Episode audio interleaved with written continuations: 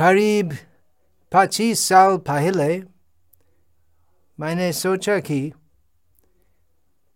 पूरी पृथ्वी में शिल प्रभुपाद की कृपा से बहुत कृष्ण भक्त है परंतु भगवान राम के बारे में उनके ज़्यादा जानकारी नहीं है इसलिए मैंने सोचा कि एक यथारूप रामायण का संस्करण प्रकाशन करने से पृथ्वीव्यापी भक्त समाज के लिए बहुत बड़ा कल्याण होगा। और इसलिए वाल्मीकि रामायण के अनुसार मैंने एक संक्षिप्त अंग्रेज़ी भाषा में संक्षिप्त रामायण प्रस्तुत किया।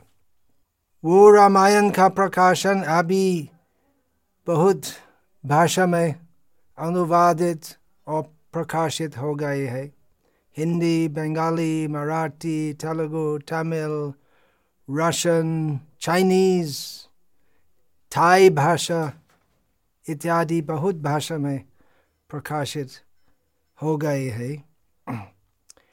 हरे कृष्ण टीवी से मैंने एक निवेदन प्राप्त किया था जिससे मैं ये रामायण का संस्करण के ऊपर कुछ प्रवचन दूँगा और इसलिए मैं बहुत आभारी हूँ और मैं प्रयास करूँगा भगवान श्री राम का गुणगान करना वाल्मीकि रामायण के अनुसार। वाल्मीकि रामायण क्या है? सामान्यतः हिंदी में रामायण बोलने से हम श्री तुलसीदास जी महाराज की रामचरित मानस को समझते हैं। परंतु उसके बहुत पहले, कई युगों के पहले, महर्षि वाल्मीकि ने संस्कृत भाषा में वो रामायण नारद मुनि से प्रेरित हुए रामायण सर्वप्रथम उनका मानसिक ध्यान से प्रकट किया और वो संस्कृत रामायण से अभी हिंदी अवधि भाषा में रामचरित मानस है और बंगाली में कृतिवास का रामायण है और तमिल तेलुगु बहुत भाषाओं में थाई भाषा में भी आ, एक थोड़ा परिवर्तित रूप का रामायण है। जैसे रामचरित मानस में कुछ है कुछ वर्णन है जो मूल वाल्मीकि कृत रामायण में नहीं है और कुछ वाल्मीकि रामायण में है जो तुलसीदास महाराज जी की रामचरित मानस में नहीं है। तो इसलिए क्योंकि हम संपूर्ण प्रामाणिक शास्त्र के अनुसार सब कुछ समझना चाहिए, इसलिए मैंने वाल्मीकि कृत रामायण से ये रामायण प्रकाशन किया था। तो अभी सभी भक्तों के चरण धूल सिर पर रखना है और आराधना करना है और अब सभी भक्त की कृपा से मैं प्रयास करूँगा राम भगवान के बारे में कुछ कहना मैं अयोग्य हूँ भाषा भी अच्छी तरह मालूम नहीं प्रयास करता हूँ योग्यता ये है शिल प्रभुपाद की कृपा और शिल प्रभुपाद से प्रेरित हूँ भगवान रामचंद्र का गुणगान करना। इसकोन के बारे में एक गलत फहमी है कि हम केवल कृष्ण को महत्व देते हैं, राम भगवान को नहीं, लेकिन वो सही नहीं है। हम महामंत्र का जाप करते हैं, नहीं, कीर्तन करते हैं, वो महामंत्र क्या है? हरे कृष्णा हरे कृष्णा, कृष्ण कृष्ण, हरे हरे हरे राम हरे राम राम राम, हरे हरे। हम राम भगवान को, वामनदेव भगवान को, परशुराम भगवान को, बलराम भगवान को, भगवान के सब रूप को यथार्थ समान और आदर करते हैं परंतु चूँकि हम चैतन्य महाप्रभु की परंपरा में है हम विशेषकर गोविंदम आदि पुरुषम भगवान श्री कृष्ण का नाम गुण रूप लीला इत्यादि को मानते हैं और उसमें हम विशेष प्रीति प्राप्त होती है परंतु ऐसा नहीं है कि हम ऐसे ही सोचते कि राम भगवान की स्थिति निम्न है, ऐसे नहीं है। हम बार बार रामलीला सुनना चाहते हैं। तो अभी सभी भक्त का आशीर्वाद लेके मैं प्रयास करता हूँ राम भगवान का गुणगान करना श्री रामायण से। पहले प्रस्तावना के रूप में श्रील प्रभुपाद का श्रीमद् भागवत प्रथम स्कंद पंचम अध्याय छब्बीस नंबर श्लोक के तात्पर्य से थोड़ा परिवर्तित रूप से पाठ करता हूँ भगवान श्री राम के बारे में पूर्ण पुरुषोत्तम भगवान राम की व्यक्तिगत विशेषता ही नहीं अपितु उनके अलौकिक क्रियाकलाप भी आकर्षक है क्योंकि परम पूर्ण भगवान अपने नाम यश रूप लीलाओं तथा निजी ऐश्वर्यों से पूर्ण है भगवान इस भौतिक विश्व में अपनी अहितु की कृपा से अवतरित होते हैं तथा एक मानव के रूप में अपनी दिव्य लीलाओं का प्रदर्शन करते हैं ताकि मनुष्यों की प्रीति उनके और हो और वे भगवत धाम जाने के योग्य बन सके। बहुत सुंदर है ना? श्रील प्रभुपाद थोड़ी बात में, भगवान का अवतरण का कारण संपूर्ण वर्णन करते हैं और कैसे हम भगवान की लीला कथा सुनने से परम लाभ प्राप्त कर सकते हैं। अर्थात हम भगवान के धाम लौट सकते हैं। मनुष्य स्वाभाविक रूप से उन व्यक्तियों के इतिहास एवं कथाओं को सुनने के लिए तत्पर होते हैं जो संसारिक क्रियाकलापों की संपादित करते हैं। जन साधारण को यह मालूम नहीं होते कि ऐसा करना अपना बहुमूल्य समय व्यर्थ गवाना के समान है और इससे मनुष्य भौतिक प्रकृति की त्रिगुणी माया के वशीभूत हो जाता है। ऐसा होते है न? ऐसा होता है कि हम प्रतिदिन न्यूज़ में देखते हैं, सुनते हैं। सामान्य लोग मतलब समाज के विचार में बड़े बड़े लोग क्या कहते हैं, क्या कहते हैं? लेकिन ये सब सुनने से हमारा वास्तविक फ़ायदा क्या है? कुछ नहीं। भगवान राम की लीला कथा सुनने से हमारा परम कल्याण होते हैं।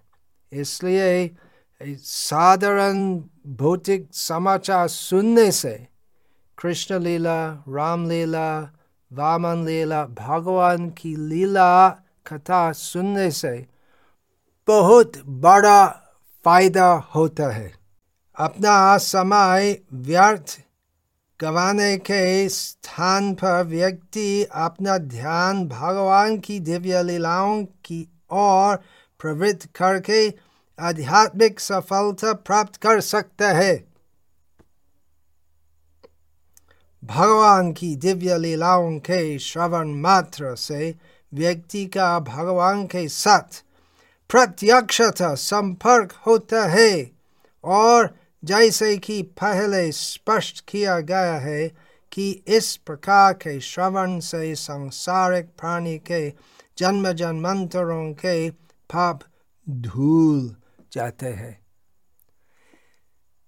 कितना सुंदर है। रामलीला करने का फ़ायदा। कितना सुंदर है। सुनने से हम योग्य है भगवान का धाम जाने के लिए और भगवान के साथ सीधा संपर्क स्थापन करने मतलब जैसे मैं आपसे बात कर सकता हूँ, हम आपस में बात कर सकते हैं, इसी प्रकार हम भगवान के साथ बात कर सकते हैं। श्री राम लीला श्रद्धा से भक्ति से श्रवण करने से भगवान की दया असीम अपार है और इस हाँ और लीला कथा सुनने से यदि हम भक्ति भावना से सुनते हैं तो वो सब खलुष जो हृदय में है काम क्रोध लोभ इत्यादि सब साफ़ हो जाता है। क्योंकि भगवान का चरित्र, भगवान की लीला परम पवित्र है और सुनने से हृदय संपूर्ण पवित्र बन जाते हैं। शिल प्रपद और लिखते हैं, इस प्रकार सभी पापों के धूल जाने पर श्रोता शनाय शनाय सांसारिक बंधनों से मुक्त हो जाता है और भगवान के गुणों की ओर आकर्षित होने लगता है। अर्थात प्रभु की लीलाओं के श्रवण मात्र से ही व्यक्ति उनका अनुचर बन सकता है।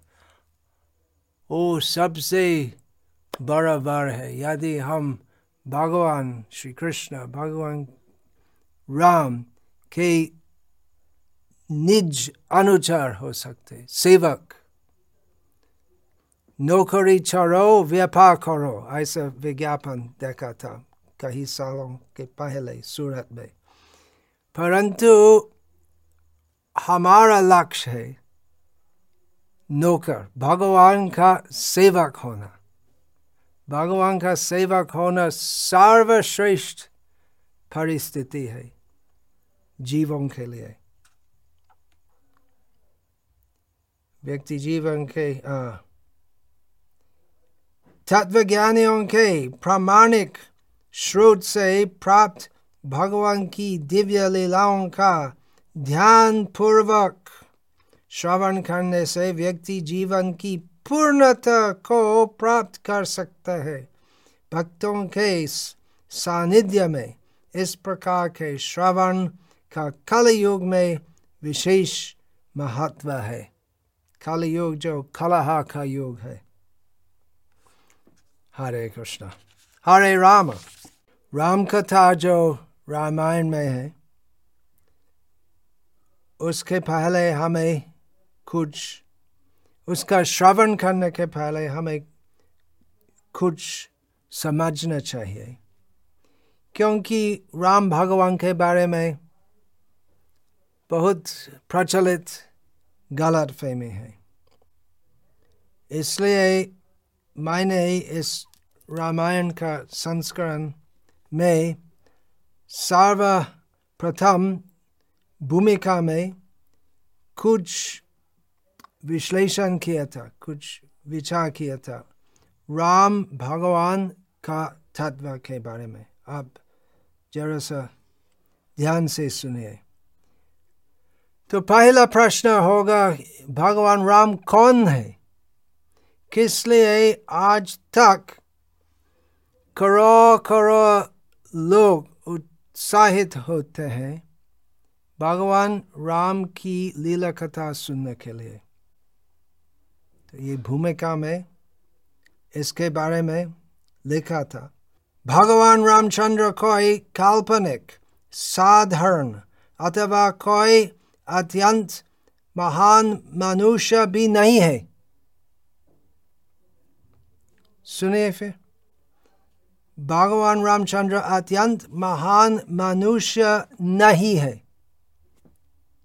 भगवान राम क्या? महान नहीं है, महान ही है, परंतु मनुष्य नहीं है। और भी सुनिए। वे सर्वश्रेष्ठ, पूर्ण पुरुषोत्तम भगवान। असंख्य आध्यात्मिक एवं भौतिक ब्रह्मांडों के स्रोत उनके पालन करता एवं नियंत्रक है। परमात्मा होने के कारण प्रत्येक अनु में एवं सभी जीवों के हृदय में उनका वास है। वे भूत, वर्तमान एवं भविष्य को जानने वाले त्रिकाल ज्ञात है। अर्थात भगवान राम हमसे इतना बड़े हैं कि कितना बड़ा है उसको मापना संभव नहीं है। भगवान राम, बल, कीर्ति, संपत्ति, ज्ञान, सौंदर्य व त्याग नामक छ ऐश्वर्यों से पूर्ण स्वरूपेण परिपूर्ण है। वास्तव में और सब जो इसमें है, सब विषय जो इसमें है,